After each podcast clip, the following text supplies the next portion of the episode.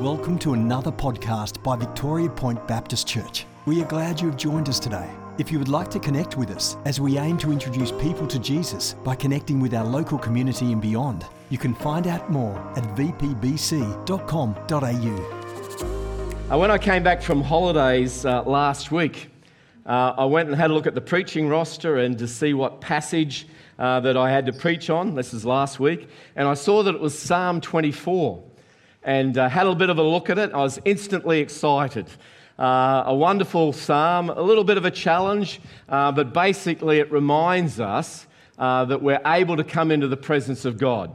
Everything that Jesus has done satisfies to the point where we are able to come into the presence of God. So I was really excited about that. There's confidence and boldness because of Jesus that we are children of God. Uh, a wonderful, encouraging message uh, that really builds us up. Uh, today's passage is a lot harder, a lot harder to get excited about uh, because Jesus is actually calling out the church at Ephesus. and uh, it's not an easy message to bring. Uh, it has the same blessing at the end, uh, but getting there is far more painful. It hurts. Today will hurt. Obviously, you don't read your news- newsletter and see what the topic was for today because you're here. Uh, but it will hurt today. Um, but we also have that encouragement. So, always encouragement, always blessing, but it doesn't come easily today. Um, Jesus is talking to the church at Ephesus and say, I have some real problems. In fact, unless you do something about these problems, you're going to no longer exist. Uh, and, and, you know, that's pretty harsh. That's pretty tough. Uh, normally, when I preach, uh, the way that with college and other things uh, we were taught was to uh, sort of like a, a plot or a storyline or a film where one point leads to the next point, which leads to the next understanding, and it sort of has this flow. And um, the idea is that you know you're not supposed to always know what's coming next. when I grew up in church as a young boy a few years ago, it was totally different. And I'm not saying one's better than the other, but basically the preacher used to say, "I have three points today," and they would tell you what those three points are, and then they'd say, "Point number one." And by that time, I thought, well, I may as well go to sleep. I've heard what it's about already. Uh, nothing new here, nothing to see. But today, the, the tone of the message, the challenge of it is all I want to do is I don't want to be clever, funny, smart, creative. Uh, I may never be those things anyway. But today, I just want to give you some facts. And I just want to talk about what Jesus teaches, uh, the implications and the reality where we have to listen. Don't go to sleep. This is Jesus talking to the church, and it could be a church just like us. Now, I, don't think there's a sense where God's wanting to snuff out the, the, the lampstand here, but we have to listen and we have to be available and we have to be aware uh, that God could well be speaking to us quite powerfully today. Uh, the church at Ephesus was at the crossroads uh, it could go either way. They could sort of prosper or they could become extinct. So it's quite a serious topic.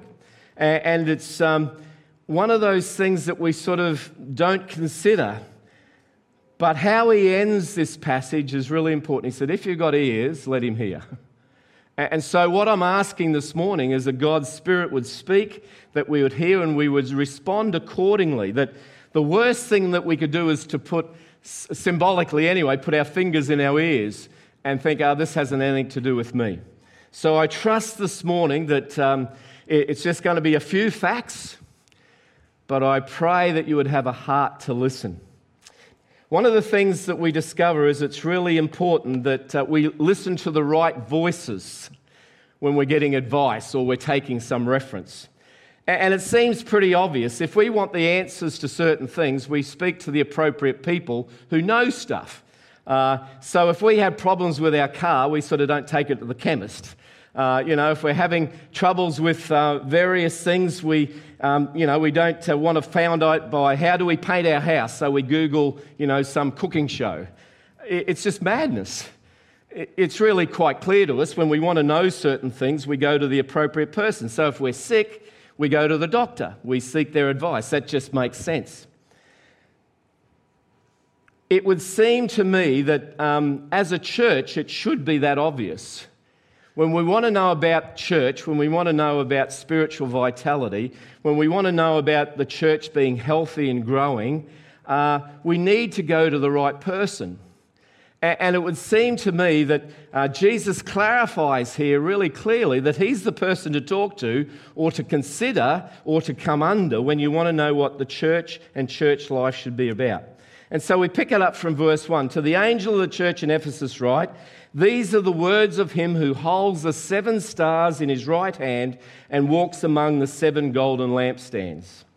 Uh, translated, what it is saying is Jesus is control of all things. He's all powerful, so there's great comfort, great reassurance. It is Jesus who created and controls the church. But the challenge comes when he reminds us that he walks among the churches. He's still interested, he's still watching.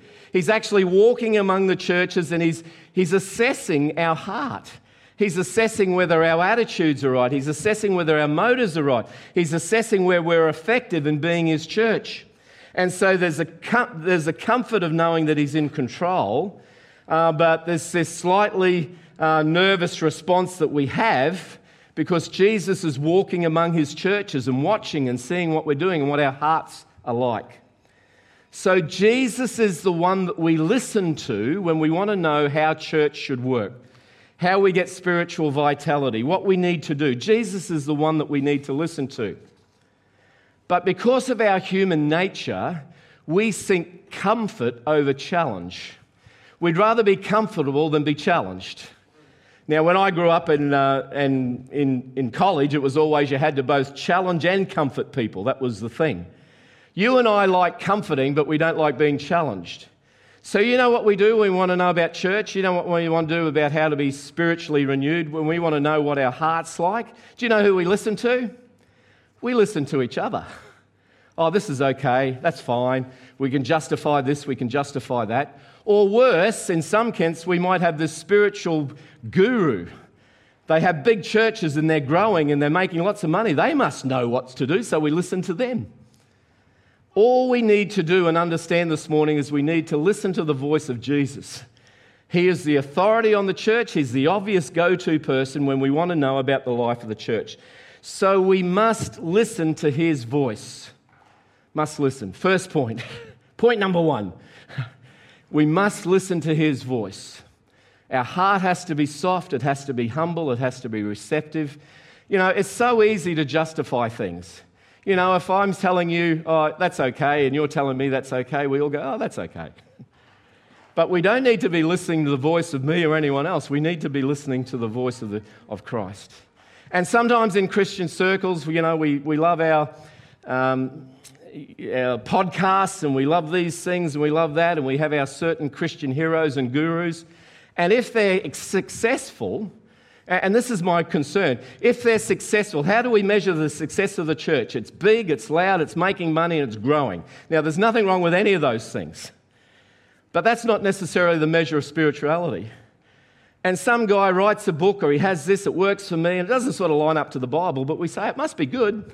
Look at the success he's having.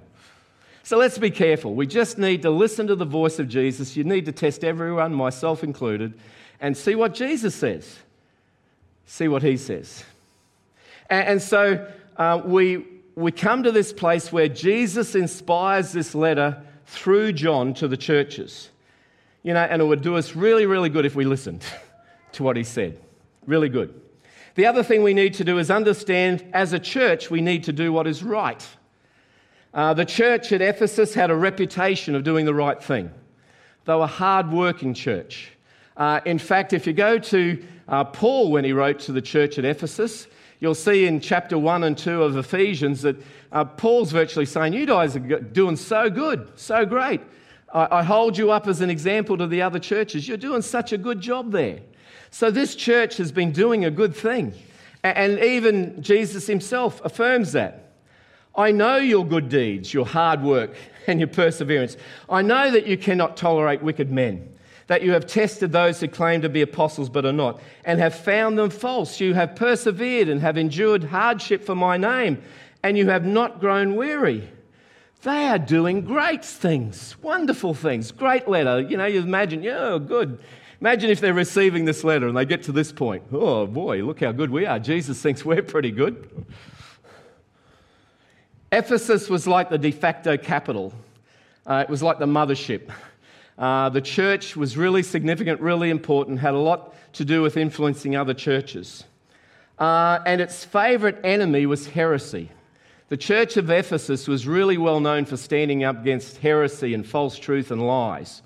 Uh, and not long after this, there was a, a, couple of cultish type things came in, a bit of heresy came in, and a number of other churches fell over and, and, sort of misrepresented the truth and went off in the wrong direction. But Ephesus was a church that stayed true. It had a reputation for a church that was committed to the truth. And, so these are good things that we need to do hold for the truth, persevere, don't give up. Don't put up with any heresy. Always don't compromise the gospel. These are all good things, and the church at Ephesus is doing such a good job. And Jesus talks about it. Look at that. Read. I know your deeds, your hard work, your perseverance. You hate false truth. You've not grown weary. But, and there's always the but. And in this case, we need to understand something really important. As a church, as individuals, we have to finish well. It's not how we start. How we start doesn't, well, how we start's important, but how we start doesn't count. Uh, I'm a bit of a, a, a car racing enthusiast. I, I, sort of enjoy that. And one of the favourite phrases that's always said in car racing is this to finish first, you must first finish. A lot of car racing fans here, obviously. But in other words, if you want to win, the first thing you've got to do is finish. And so it's not how we start, but how we finish. Uh, it's really important. Now, one of my um, heroes, I'm a bit old to have heroes, I know, but one of my heroes is the Australian Formula One driver, Daniel Ricciardo. And he's done really well for himself. He's got a great reputation. Um, not important, makes a lot of money, that's good, but he has been considered for a number of years amongst the best drivers in the world. Australian, from Perth. Good guy. However, at the moment, he is having the worst time of his life. Terrible. He's actually been sacked from his team. He won't be in Formula One next year. And I'm sort of glad because it's too painful for me and him. too painful for him, too painful for me watching him do so badly. Now, if you would have said two years ago that Daniel Ricciardo would be sacked from Formula One and he wouldn't have a team, you would say, You're a nutcase, Paul. That's impossible. If you would say that there's going to be no church in Ephesus, people would have the same response. There's now no church in Ephesus, there's no city. Uh, it's sort of the areas under Turkish rule, and there's very little Christian influence. And so we need to understand this is important. We must finish well. We must finish well. It doesn't matter how we start, we must finish well. Remember the height from which you've fallen. Repent and do the things that you did at first. If you do not repent, I will come to you and remove your lampstand from its place. You started so well, but you're not doing good now. And if you don't change your ways, you're not going to exist as a church. Like I said, can you remember reading this? The first, first verse is good of the letter, second verse, and you're doing so well, they're great. but guess what? What a huge shock.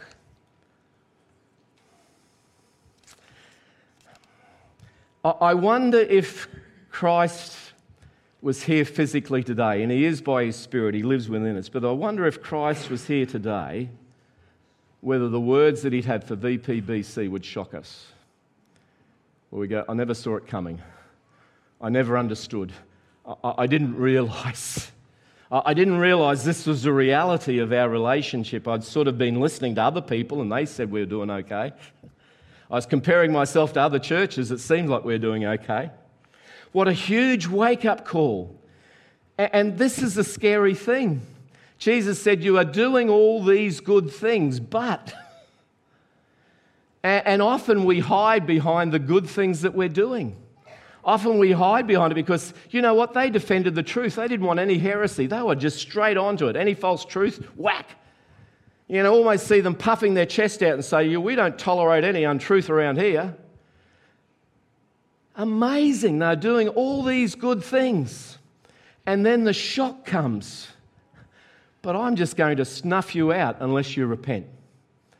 And the challenge of that, not an easy message to give, not an easy message to hear, and I have to hear it as well. But we must finish well, we must persevere. You see, if our testimony is 20 years ago, God's not that impressed. If our testimony of what we're doing and how we trusted Him 10 years ago, God's not impressed. I could say this at the extreme. If we were to say to God, yesterday I did this or I had this or whatever, God wouldn't be impressed. Because He's not interested in the past, He wants us to be faithful now. How we finish is important. Our testimony has to be up to date. Daniel Ricciardo would be aware of another famous saying in, in racing, and it's this You're only as good as your last race. It doesn't matter what's happened in the past, it matters now. We must finish well. And so you know me and you know my heart. We know God is full of mercy and grace and He's long suffering. You know He just judges us according to our attitude and not our actions. You know that His mercy and grace covers us. And it's okay for us to say that we make mistakes and we fall short. All that God wants from us is that in our heart we want the very best. We want to honour Him and obey Him. Our heart's desire is right. This church has a list of things that it did really, really well. And do you know, there would be people who would fight you over some of the things they were doing. In other words, they would stand up and fight you over these things. They would be so committed, holding to the truth, doing good, and no heresy. They would be big and bold and loud and saying, Look how spiritual we are. And yet, and yet, Jesus wasn't pleased in any way. And if they could be deceived, so could we. You know, denial is the worst possible thing. Denial brings you a short, in the short phrase, it brings you some peace because you disregard the truth. But denial has this problem that it catches up with you and it causes you shock and pain. I was in one of my first churches, a different church from here, so you don't have to start thinking, oh, who is that person? But I had a, a, lady, and she was a lovely lady. We had a good relationship. She had a very soft heart, but she wanted to talk to me about a problem that her husband had with someone in the church. And I was talking to her for a while, and I was asking her, and she's very kind hearted, and she's sort of saying, and I, you know, I kept asking her over and over again, who is this person? Who is this person? I was getting quite frustrated. Who is this person that your husband doesn't get along with? Turned out to be me. I was the one. And she was so gracious that she was trying to go every sort of direction without actually saying it straight out. Now, in this case, I couldn't change what the problem was. It's not something I could do anything about. but the thing is, I, I, wasn't even open to hear it. I wasn't even close to hearing it. How could anyone have a problem with me? It must be someone else. Denial brings a bit of short term peace, but it brings long term pain. And we need to be aware that uh, the biggest enemy that you and I face is denial. He said, Yet this I hold against you, you've lost your first love. The intensity of love that you had for me, the intensity of love you had for others, has waned. You're doing great, you're doing good, you're fighting the heresy battle, you're hard at work, You've got a great reputation amongst the churches, but I'm not pleased because you've lost your first love. You don't have that intensity for me in love that you did at the beginning. So, does this apply to us? Well, we've got to ask the question individually because the church is you and the church is me. So it's easy to say, oh, yes, the church, VP, we've lost it. Well, we may have, but it will come to each of us. We all, we're the church. And so the healing, or not even the healing, the, the opportunity for us to respond will start with you and it will start with me. Are we in denial? Are we busy doing good things? Are we fighting the good fight? Are we defending the truth? Are we working hard? Do we have a good reputation? None of those things matter. The question we have to ask is do we love Jesus like we did at the beginning? Do we love others the way that we did at the beginning? And if we've lost that intensity, if we've lost that intensity, Jesus is not pleased. So, this is not the time for denial. Remember when God tried to speak to Peter? And God tried to tell Peter that um, it's okay, Peter, uh, the church is for the Jew and the Gentile. In fact, you need to eat with the Gentiles. And he started out doing it for a while, and then he suddenly, a lot of pressure came to bear from other Jewish people, and he stopped it. and I think the Apostle Paul challenged him. But do you know what Peter's response was when it was made clear, yes, you have to eat with the Gentiles? Do you know what he said? Surely not. Surely not, Lord. Oh, it's just so often our response. Surely you're not talking to me. Surely you're not speaking about VPBC. Surely you're not challenging us. That was the church at Ephesus. We're good. Denial is our biggest enemy. And I, am not suggesting we're about to fall apart. I'm not suggesting that God's going to blow out our candlestick. I'm not suggesting that. But I do know that if we're not listening, if we're not committed to loving with intention, if we don't have that first love for Jesus and his people and others, God's not impressed. You see, it's easy to be busy. It's easy to be hardworking. It's easy to argue with people who have a different truth. It's easy to do all of those things. But those, none of those things are important to God.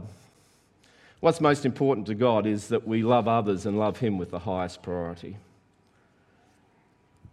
King David, man after his own heart, we talked about him last week, committed adultery and murder. He had a prophet Nathan that he would see many times a day. It took nine months, nine months for the prophet Nathan to get King David's attention. He'd done this terrible thing, he knew it, but the power of denial. Can you imagine it? You virtually kill someone, you're adulterous, and you can just go into denial?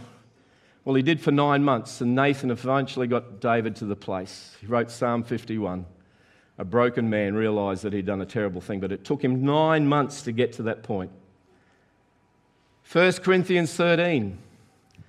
It's the wonderful, warm, and fuzzy sort of feeling chapter that we read at weddings. but unfortunately, it's such a warm, fuzzy, romantic piece of poetry that we don't take it seriously. And we can just skim over it. We can just sort of read it and say, oh, isn't that the wonderful thing about love? 1 Corinthians 13 hurts. It really hurts. It's painful. If I speak in tongues of men, of angels, but do not have love, I'm only a resounding gong or a clanging cymbal. If I have the gift of prophecy and can fathom all mysteries and all knowledge, and if I have a faith that can move mountains but do not have love, I have nothing. If I give all I possess to the poor and I give over my body to hardship, that I may boast, but do not love, I gain nothing. That hurts. That's hard. Easy to read at a wedding, not really easy to take in and take it without denial and thinking, wow. Nothing that I do, nothing that I do matters unless I love. And so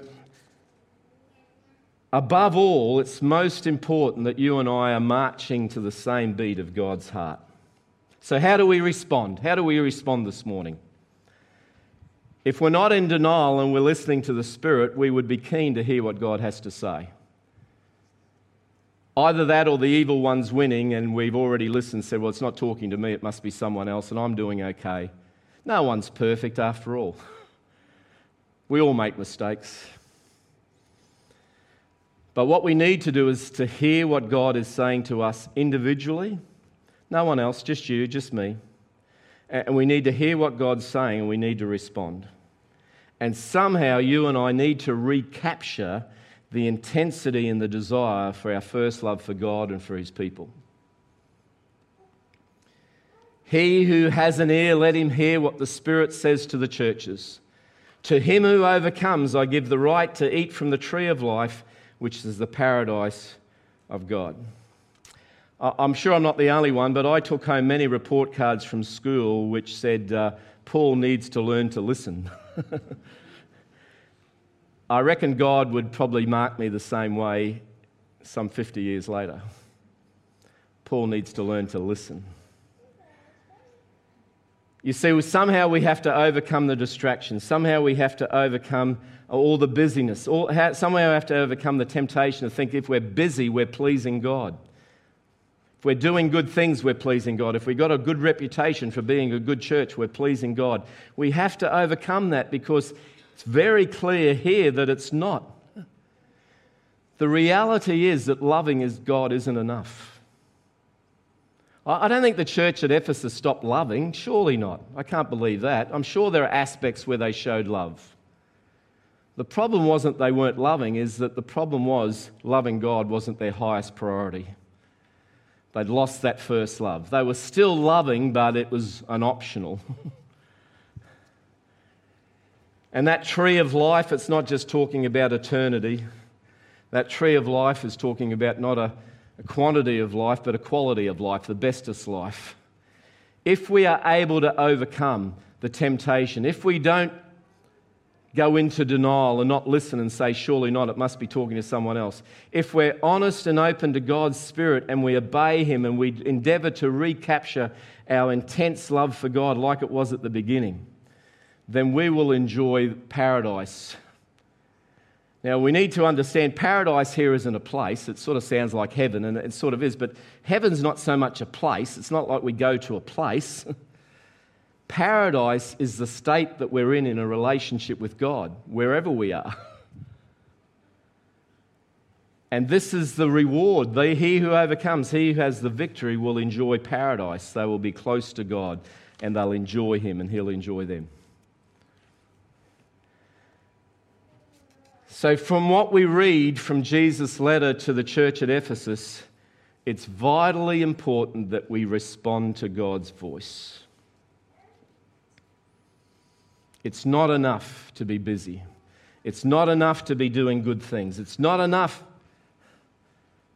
We need to actually understand that what God really wants is that we love Him with an intensity and love others with an intensity. For most of us, the challenge is to finish well.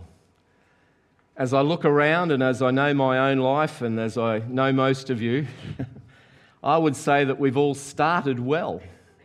We've all had that moment where we've been convicted by God's Spirit, we've been broken, we've invited the Spirit of Jesus, and He's come and made His home with us, and we were empowered and we were impassioned, and we, we were, it was just so good.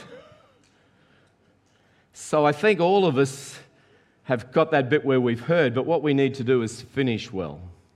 Finish well. Jesus said to the church, Look how far you've fallen. And what he's saying is, you were once at one spot, but now you've fallen. he who has an ear, let him hear. Hear what the Spirit says to the churches. To him who overcomes, I'll give the right to eat from the tree of life, which is the paradise of God. Our series is revival steps, things that we do so that God can bring spiritual renewal. We have to recapture our first love for Jesus. We have to recapture our love for others. We have to understand and not be in denial. If we do not love, we have nothing.